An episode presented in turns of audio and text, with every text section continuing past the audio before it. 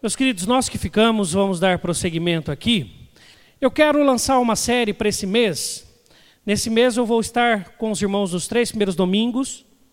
Depois, no último domingo desse mês e no primeiro do mês que vem, eu vou desfrutar dois finais de semana de férias, então não estaremos aí, né? Mas Deus vai falar ao coração dos irmãos tanto quanto, porque quem fala é o Espírito Santo. Amém? Então, nós vamos caminhar nesses três domingos sobre essa temática. Valeu a pena, né? Esse casal de senhores aqui na praia, com base no texto que Paulo diz: combati o bom combate, completei a carreira, guardei a fé. Né? Eu acredito que todos nós queremos chegar no final da nossa trajetória e poder sentar numa praia muito bonita e aconchegante e dizer aquilo que Paulo disse, não a prisão, mas com certeza com a visão de uma praia na mente dele, porque ele estava feliz. Né? Ele estava falando para Timóteo: Timóteo, está contigo agora, meu irmão, um bastão eu já passei. Eu completei a carreira, eu combati o bom combate, eu completei a carreira, eu guardei a fé. E por isso nós vamos falar com base numa música também, que é uma música do Guilherme Kerr, do João Alexandre, e eu quero que você ouça essa música nesse instante. Valeu demais o tempo, o contratempo que essa história traz. E em cada bom momento, saber que Deus estava ali, ao nosso lado. Amém? Por isso eu quero conversar conosco sobre essa temática. Valeu a pena. Combati o bom combate, completei a carreira, guardei a fé. E nós vamos, como nós estamos já pensando que tem muito para a gente acabar essa nossa carreira, grande parte de nós, nós queremos pensar então nesses três princípios. Guardei a fé, a fé, a importância dela nas nossas vidas, completei a carreira, o nosso serviço cristão, combati o bom combate, a comunhão. Se teve um combate que Paulo teve que empreender durante toda a sua vida, foi o relacionamento com pessoas, com igrejas, com situações. Por isso nós vamos conversar também no último domingo sobre comunhão. E eu quero convidar você para a gente orar nesse momento. Vamos orar? Peço para que Deus fale ao seu coração. Senhor, fala aos nossos corações, pelo teu Espírito Santo oramos. Amém. Abramos nossas Bíblias. Salmo de número um. Nós vamos hoje pensar em como nós podemos guardar a fé em Deus. Salmo um. Os justos e os ímpios. Vamos ler todos juntos esse texto da palavra de Deus? Leiamos. Bem-aventurado o homem que não anda no conselho dos ímpios, não se detém no caminho dos pecadores, nem se assenta à roda dos escarnecedores. Antes o seu prazer está na lei do Senhor, e na sua lei medita de dia e de noite. Ele é como a árvore plantada junto a correntes de águas, que nos devido tempo dá o seu fruto e cuja folhagem não murcha. E tudo quanto ele faz será bem-sucedido. Os ímpios não são assim. São, porém, como a palha que o vento dispersa.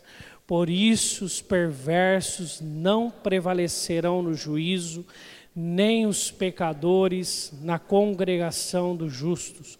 Pois o Senhor conhece o caminho dos justos, mas o caminho dos ímpios perecerá. Pois o Senhor conhece o caminho dos justos, mas o caminho dos ímpios perecerá. E o finalzinho já deixa claro que para a gente chegar lá na frente, olhar para trás e falar, valeu demais, o nosso relacionamento com Deus deve estar firme.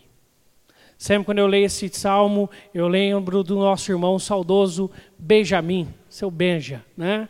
Cito muitas vezes isso porque isso guardou e ficou muito claro no meu coração. Seu Benjamin, ele falava que ele tinha uma grande alegria e uma grande tristeza. A grande alegria é que ele tinha conhecido o Senhor Jesus. Mesmo depois de uma idade já avançada, ele andou com Jesus. E o seu Benjamin era a bênção de todo pastor que gosta de fazer apelo, né? Que todo apelo o seu Benjamin vinha. Até quando falava assim, todas as mães vêm à frente, o seu Benjamin vinha também. Era uma benção, né? Nunca você tem apelo sem ninguém na frente, você ia correr o risco. Bênção de Deus. Não faltava em uma programação da igreja, até na S A F ele ia. Era membro da S A F, foi arrolado na S A F. Está lá, né? Ele falou assim, eu, a única tristeza que eu tenho é que eu encontrei Jesus muito tarde na vida, perdi muito tempo, perdi muito tempo.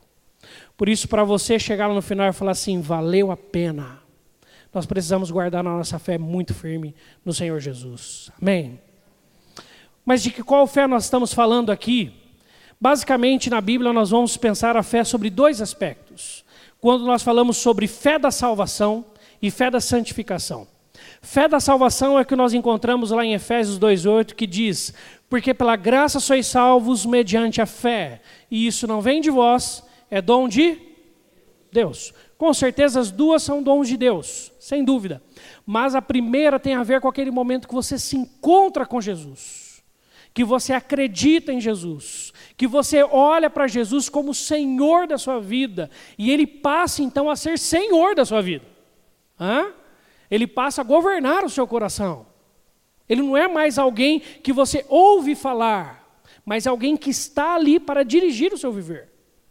Portanto, essa é o que nós podemos classificar como fé da salvação. E não é disso que Paulo fala que ele guardou a fé, porque Paulo sabia que essa fé foi dada por Deus e não tinha por que guardar, porque já tinha certeza no seu coração. O Espírito Santo era essa garantia. Mas quando ele fala que ele guardou a fé, e o que o Salmo um nos ensina sobre fé, é sobre a fé da santificação. Quando Paulo também, falando a Timóteo, no capítulo dois, versículo vinte e dois, de Segunda Timóteo, ele diz, foge outrossim das paixões da mocidade, segue a justiça, a fé, o amor e a paz com que de coração puro invocam, com os que de coração puro invocam o Senhor. Segue a fé, ande em fé. Deixe para trás o pecado, viva em fé. É a prática da vida cristã. Não é apenas você crer em Jesus como seu Senhor e Salvador, mas você viver como Ele, sendo o seu Senhor e Salvador, e Ele dirigir os seus passos, todos os dias, em tudo que você faz. Não em algumas coisas. Por isso, é desta fé que nós estamos falando. Por isso que o texto também vai falar para a gente, começa falando isso o Salmo, né? Bem-aventurado é o homem que faz isso, aquilo, aquilo, aquilo outro. É, ele é bem-aventurado, ele é feliz e ele o será, porque ele caminha nos caminhos do Senhor Jesus. Tá? É certo que o salmista não conhecia Jesus, mas a gente vai ver onde que Jesus entra lá na frente da nossa mensagem. Mas para a gente então começar a pensar sobre esta fé, fé de santificação, o primeiro item que nos ajuda a guardarmos então essa fé em Deus é a nossa obediência à Bíblia. O versículo um e dois nos fala sobre isso. Bem-aventurado o homem que não anda segundo o conselho dos ímpios, não se detém no caminho dos pecadores, não se assenta aos altos escarnecedores. Antes o seu prazer está na lei do Senhor, e na sua lei ele medita de dia e de noite. De dia e de noite. Ele medita de dia e de noite. É interessante que as nossas escolhas vão definir então quem somos e seremos. Quando a gente fala primeiro do ímpio no versículo um, existe uma sequência, existe uma entrega que a pessoa se dá com o tempo. E mesmo aquele que já conheceu Jesus, por vezes se desvia dos caminhos de Deus. Mas não se desvia da noite para o dia. As coisas vão tomando a sua vida aos poucos. E quando ele desperta, ele está na roda dos escarnecedores. Perceba como isso se dá de forma gradual. Primeiro ele anda, o verbo, depois ele se detém, ele para, por fim ele se assenta. E nós podemos então entender que ele primeiro ouve um conselho daquela área, ele entende o caminho e ele está então agora na roda. Ele primeiro pensa sobre o assunto, ele começa a praticar e daqui a pouco ele pertence àquele mundo. E ao mundo de Deus ele não pertence mais. Um dia numa palavra sobre, de grupo de louvor, não lembro até, eu não esqueço até hoje. Uma jovem do grupo de louvor falou assim, tome cuidado com as pequenas pedras no sapato, no andar com Deus. Muitas vezes nós achamos que são as grandes coisas, os grandes problemas, os grandes desvios, os grandes pecados que vão nos abraçar. Não é não.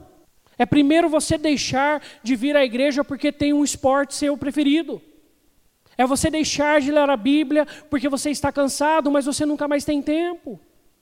É você falar uma mentirinha. Ah, mas só uma mentirinha. O que que tem? Vai fazer mal para ninguém.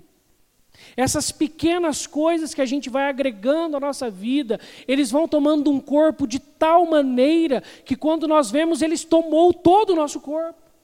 E nós temos que tomar cuidado. Por isso que a obediência à Bíblia é uma obediência rotineira, de dia e de noite. Você precisa estar atento ao seu dia e à sua noite, todos os dias da semana. Todos os dias da semana. Por isso, meu irmão, minha irmã, o justo no versículo dois é aquele que medita na lei do Senhor dia e noite. A chave de uma vida com Deus, a chave de obedecer a Bíblia de verdade, a chave de ser discípulo de Jesus, não está no extraordinário de Deus, mas no ordinário. Essa palavra ordinário acabou pegando uma conotação na nossa cultura de xingamento, né? Quando um vira para o outro, fala que ele é um ordinário. Mas a palavra ordinário tem a ver com ordem, com dia a dia, com aquilo que é comum. E a vida com Deus é isso. Tem gente que quer ver só o extraordinário de Deus, só o grande milagre de Deus, só quando precisa estar com Deus. Com Deus não é assim. Jesus vira para as multidões e fala assim: multidões, vocês querem pão? Está aqui. Mas vocês querem viver comigo? É, uma, é, uma, é um caminho árduo. É andar ao lado de Jesus, é ouvir Jesus todos os dias, é no dia a dia. Nós precisamos aprender a ler a Bíblia todo dia, nós precisamos orar todo dia.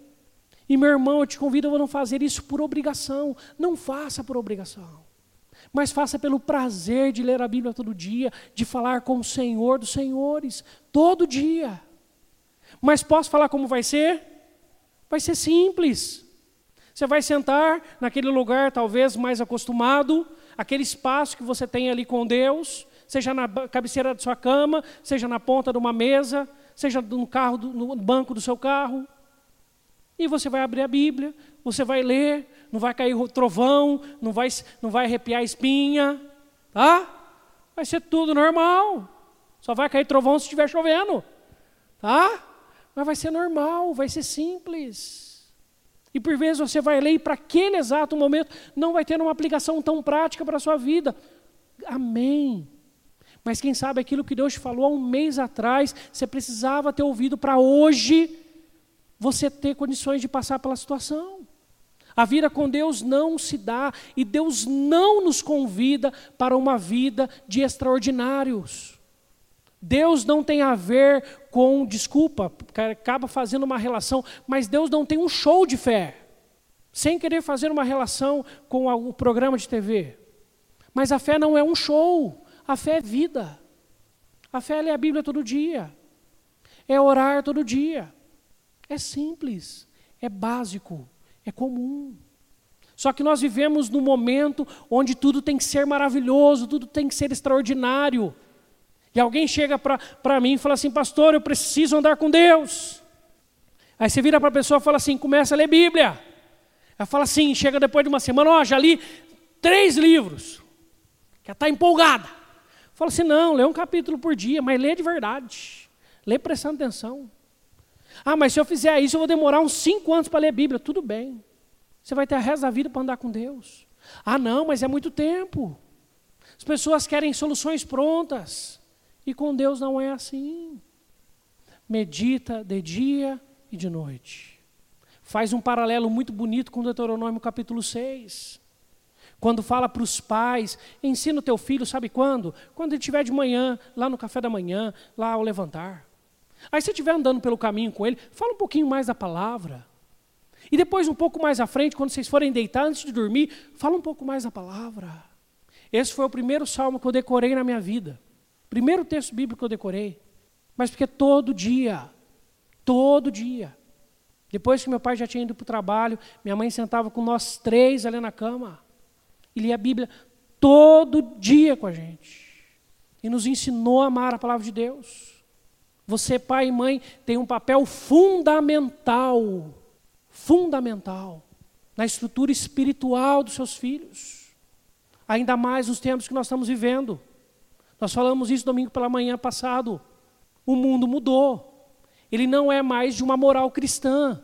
Mudou a moral. Para o mundo isso é esperado, para nós não. Agora, se o desafio já era grande quando a moral do mundo era cristã, quanto mais agora que a moral do mundo se torna pós-cristã ou pós-cristandade.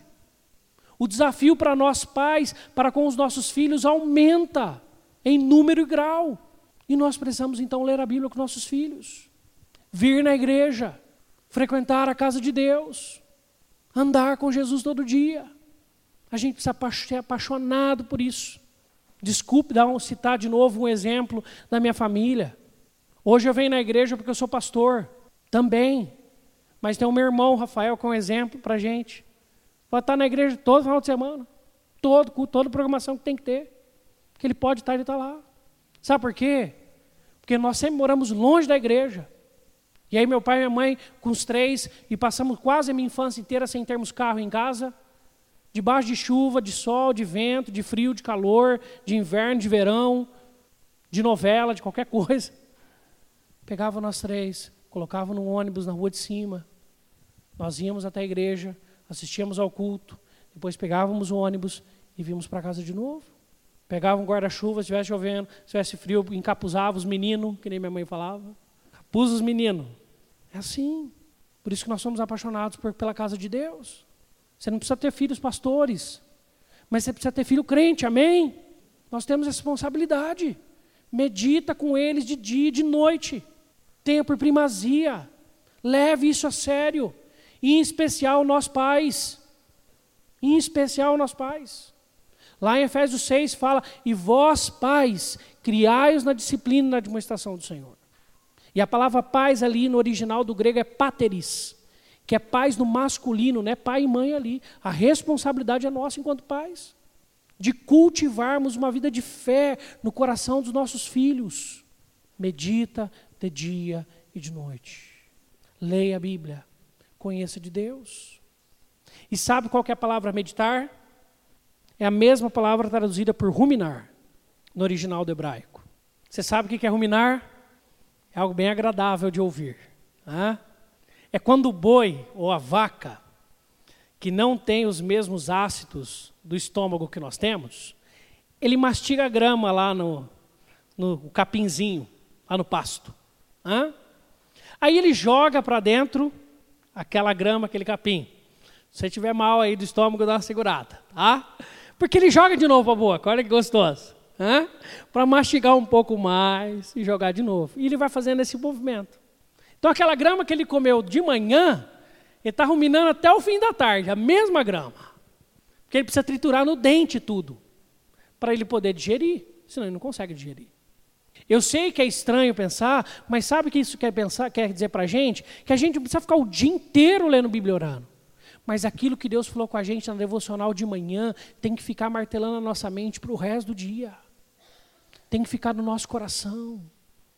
Aquilo que a gente leu naquela noite antes de dormir, nós temos que dormir com aquilo no nosso coração. A gente tem que acordar com aquilo. No... Deus falou para mim sobre tal assunto. Eu preciso guardar isso na minha cabeça. Como que isso funciona para mim? Medita de dia e de noite. Mas além disso, o texto nos convida a algo além. Dependência de Deus. A fonte da nossa vida define quem somos e seremos. O versículo três diz, ele é como a árvore plantada junto à corrente de águas, que no devido tempo dá o seu fruto e cuja folhagem não murcha. Nós precisamos depender de Deus primeiro das nossas alegrias. E é interessante que parece que a gente está precisando depender de Deus nos últimos tempos, mais nas alegrias do que nas tristezas. Porque quando está na tristeza, todo mundo parece que precisa de Deus. Todo mundo lembra que Deus existe. Mas quando as coisas estão tudo bem, parece que todo mundo esquece. Todo mundo é exagero, né? Mas tudo bem. Muitas vezes nós nos esquecemos. Nas alegrias, quando der fruto, quando as coisas estiverem tudo no seu devido lugar, quando as contas estiverem pagas, quando a casa estiver bem, quando os relacionamentos em casa estiverem em paz, nós precisamos de Deus, porque foi por causa dele que todas essas coisas aconteceram. Amém? Nós precisamos saber que dependemos dele, porque ele é como a árvore plantada junto à corrente de água. A questão não está na árvore, mas na corrente de águas. Domingo passado nós trabalhamos o texto de Jeremias, que traz essa, esse, esse mesmo exemplo. Ao passo que nós também precisamos ser firmes com Deus nas adversidades. Entendermos que Deus é soberano, que nada sai dos planos de Deus, e guardarmos a nossa fé nestes momentos. Paulo, no momento onde ele estava preso, escrevendo a uma igreja de Filipos, que estava sendo perseguida por sua fé, e tendo muito, muito, muitos problemas internos, ele vira para aquela igreja e fala assim: não andeis ansiosos, em tudo, porém, sejam conhecidas diante de Deus as vossas petições, pela oração, pela súplica, com ações de graças. E a paz que excede todo entendimento guardará o vosso coração e a vossa mente em Cristo Jesus. Para nós não andarmos ansiosos, para as adversidades não nos derrubar, nós precisamos buscar a Deus em oração, nós precisamos ler a Bíblia, nós precisamos de uma vida devocional profícua, abençoada, firme com Deus e constante. E assim, seja nos momentos de alegria, seja nos momentos de adversidade, a folhagem não murchará. Pode ser que não dê fruto. Ali não está falando que não vai dar fruto, que vai dar fruto.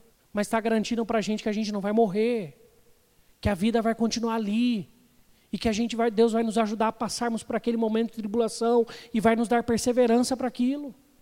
Para que depois volte a dar fruto de novo, ao seu tempo, ao seu momento, no tempo de Deus. E neste período a gente guarda a nossa fé, a nossa folha fica verde. E a gente pode testemunhar de Jesus para outras pessoas. Quando você conta sua história, a pessoa fala assim: nossa, mas eu estaria desesperado no seu lugar. Você fala: eu estou firme com Deus. Eu estou firme com Deus. É Ele quem é o meu sustento. Eu dependo exclusivamente dEle e não de mim. Dependência de Deus. O ímpio não é assim. O texto nos diz que ele é como a palha que o vento dispersa. Pastor Ricardo Agreste, ele diz o seguinte: vivemos um momento histórico no qual as pessoas se entregam a toda forma de sincretismo religioso e superstições, a viver uma fé hipermercado. Criam então uma fé de acordo com as suas preferências. Passam então a confundir fé em Deus com pensamento positivo para fazer dinheiro, superar dificuldades e obter cura para as enfermidades. Além disso, passam a falar da graça de Deus como sinônimo de libertinagem e completa falta de princípios. Onde Deus vira garçom nosso, onde Deus está apenas para servir a nós em nossos prazeres. Eu tenho comentado, e infelizmente essa é uma estatística verdadeira. Tem muito crente no Senhor Jesus que não passa a semana sem dar uma olhadinha no horóscopo. É verdade. E ainda fala assim: olha, eu não acredito, mas nossa, parece tanto comigo. Bateu. A gente dá risada, mas é sério. Todo tipo de superstições. Tem crente que não levanta da cama se não for com o pé direito. Depende de quem? Do pé direito ou de Deus? Fora quando a gente quer não só buscar a Deus, mas um tanto de outras coisas. Mas você depende de quem? De Deus ou do seu dinheiro? Você depende de Deus ou do seu trabalho? Você depende de Deus ou do, seu, do amor dos seus filhos? Você depende de Deus ou do seu marido, da sua mulher? De quem nós somos dependentes? Timothy Keller diz que qualquer coisa que substituir em nosso coração o sentido nosso de vida é idolatria. Se você amar mais os seus filhos do que a Deus, nós estamos sendo idólatras e não dependentes de Deus, mas do reconhecimento e amor dos nossos filhos. E quando seu filho fizer errado, você vai passar a mão na cabeça, porque você tem mais compromisso com o seu amor com ele do que no seu amor com Deus. Nós precisamos saber de quem nós somos dependentes, de verdade. Ou nós somos dependentes de nós mesmos, porque nós nos cabemos, nós somos bons o suficiente para aguentarmos a nós mesmos. Esses são os que são como palha que o vento dispersa. Está numa hora num lugar, noutra hora em outro lugar, noutra hora em outro lugar. Uma hora depende de uma coisa, outra hora de outra coisa, de outra hora de outra coisa. Nós precisamos depender de Deus, unicamente de Deus. O sentido da nossa vida, a nossa razão de viver deve estar em Deus, unicamente. Se tiver em qualquer outra coisa, nós estamos incorrendo em idolatria. Por isso, meu irmão, minha irmã, existe uma terceira chamada para a gente: intimidade com Deus. O nosso relacionamento com Deus define quem somos e seremos, justo ou ímpio. Por isso os perversos não prevalecerão no juízo. O texto diz que lá no final da história, Esses que confiaram em si, no dinheiro, nas coisas, no que tem, vão se decepcionar. E não precisa ser no juízo de Deus exatamente, mas a gente vê isso na vida.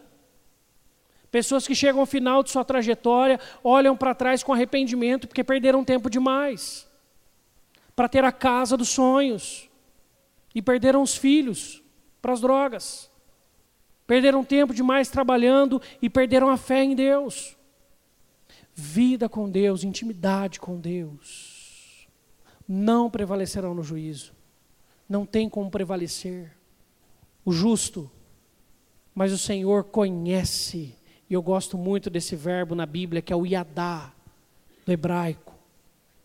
Conhecer na Bíblia é diferente do nosso conhecer. Se eu falar para você quem conhece o Faustão aqui, todo mundo vai falar, eu conheço, eu sei quem é. Mas na Bíblia, conhecer é ter intimidade, é saber quem é nos mínimos detalhes. Talvez um relacionamento de marido e mulher exprimam bem qual o conceito de conhecer da Bíblia. De tão íntimo que se dá este relacionamento. O, a promessa é, mas o Senhor conhece o caminho dos justos. Quando nós entregamos a nossa vida ao Senhor Jesus, a nossa vida está ali junto com Deus e Deus está junto com a nossa vida. A W. Tozer, falando sobre essa pressa nossa, diz o seguinte... Deus não se curvou à nossa pressa nervosa, nem abraçou os métodos de nossa era mecanizada. O homem que quiser conhecer a Deus precisa dar tempo a ele mesmo. Cultive uma espiritualidade, uma vida com Deus dia a dia, intimidade com Deus. Você conhecia a sua esposa tão bem quanto você conhece hoje? Não. Tem gente que fala assim, se eu soubesse eu não casava. Mas, queridos...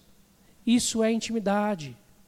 Eu gosto muito da expressão que falam que para você de fato conhecer alguém, você precisa comer um saco de sessenta quilos de sal juntos. Aí você vai saber quem o outro é.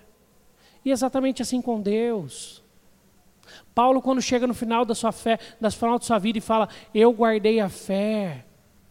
Ele está falando porque todo dia ele estava buscando a Deus. Porque Deus fazia parte da vida dele e é para esse relacionamento que Deus nos convida. Amém, amém. Deus quer ter uma vida conosco, íntima, próxima. Por isso que o mesmo sequência de andar, deter e assentar, existe também no obedecer, depender e ser íntimo. Com o relacionamento com Deus, você começa primeiro aqui, ó. Primeiro você obedece, Deus fala, você faz, Deus fala, você faz, Deus fala, você faz. Até o tempo que você passa para o próximo estágio, você passa a depender de Deus. Porque você percebe que é tão maravilhoso fazer, cumprir, fazer, cumprir e fazer o que Deus fala, que você passa a depender de Deus. Aí chega uma hora que você não está mais nesse nível nem de obediência e nem de dependência, você já é íntimo de Deus.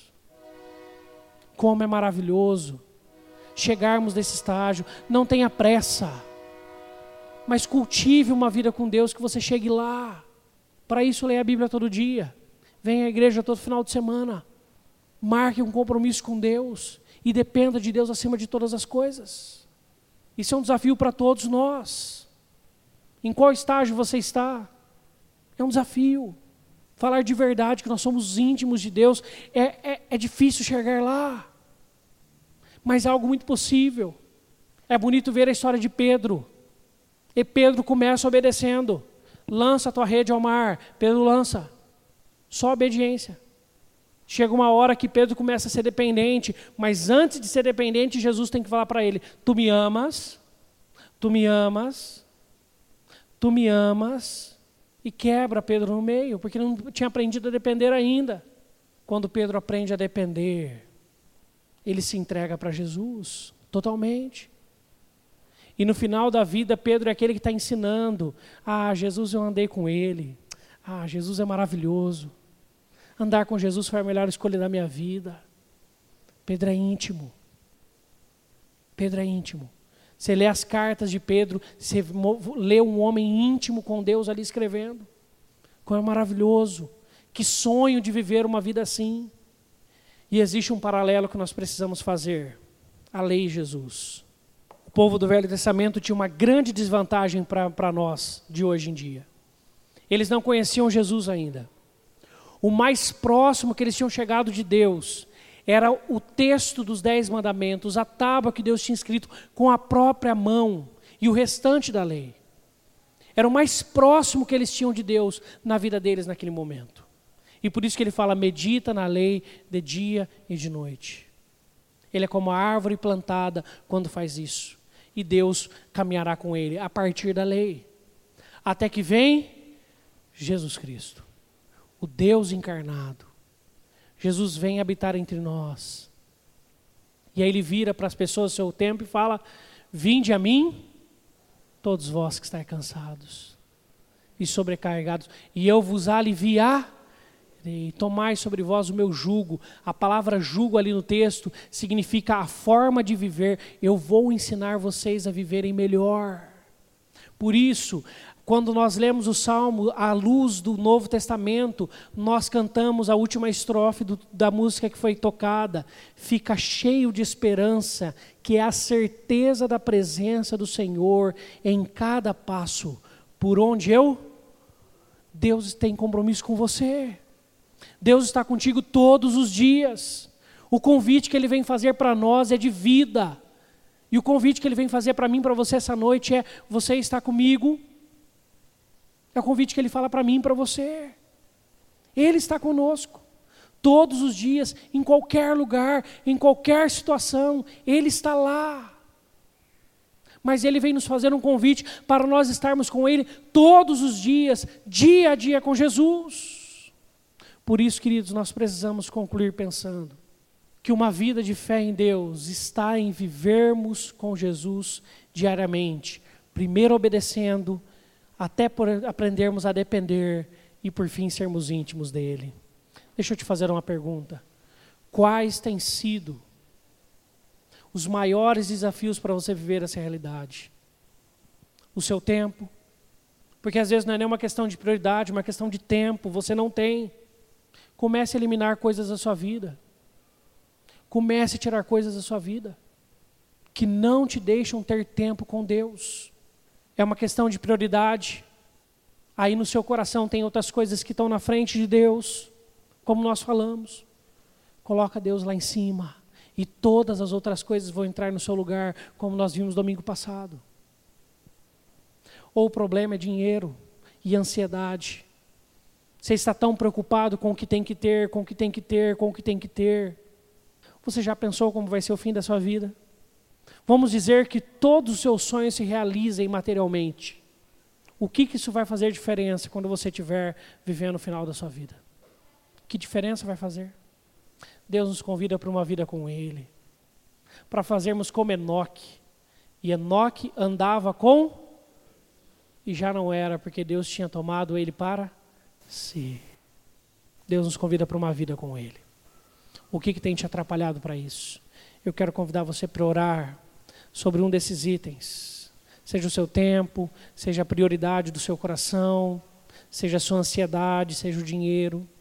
O que estiver te atrapalhando, tira uma real vida dependente de Deus. Que você coloque diante de Deus neste momento. Vamos orar? Senhor, colocamos as nossas vidas nas Tuas mãos nesse instante. A começar em cada um de nós, Deus, em mim, em cada um de nós, nós queremos ter uma vida de obediência ao Senhor Jesus. Nós queremos que aquilo que o Senhor fala para nós seja algo do mais importante em nossos corações. E nós queiramos obedecer, para aprendermos então com a nossa obediência a sermos dependentes do Senhor. Para que quando nós aprendermos a ser totalmente dependentes de Ti, nós possamos alcançar uma intimidade com o Senhor. Oh Deus, que sonho que todos nós temos e devemos ter de viver uma vida assim. Ensina-nos então, Deus, a de fato caminharmos dia a dia contigo. Não há coisas extraordinárias no caminhar com o Senhor todos os dias, mas é no nosso caminhar com o Senhor todos os dias que as coisas extraordinárias da nossa vida acontecem. Por isso ensina-nos a termos uma vida, Senhor Deus, fixa com o Senhor. Fixa na Tua presença e dependente do Senhor em tudo que vivemos. Para que isso aconteça, nós então consagramos esses elementos da ceia, para que sirvam-nos de meio de graça, de alimento espiritual, para nos fortalecer a vida e nos ensinar a viver com o Senhor a cada dia que vivemos. Em nome de Cristo Jesus oramos. Amém.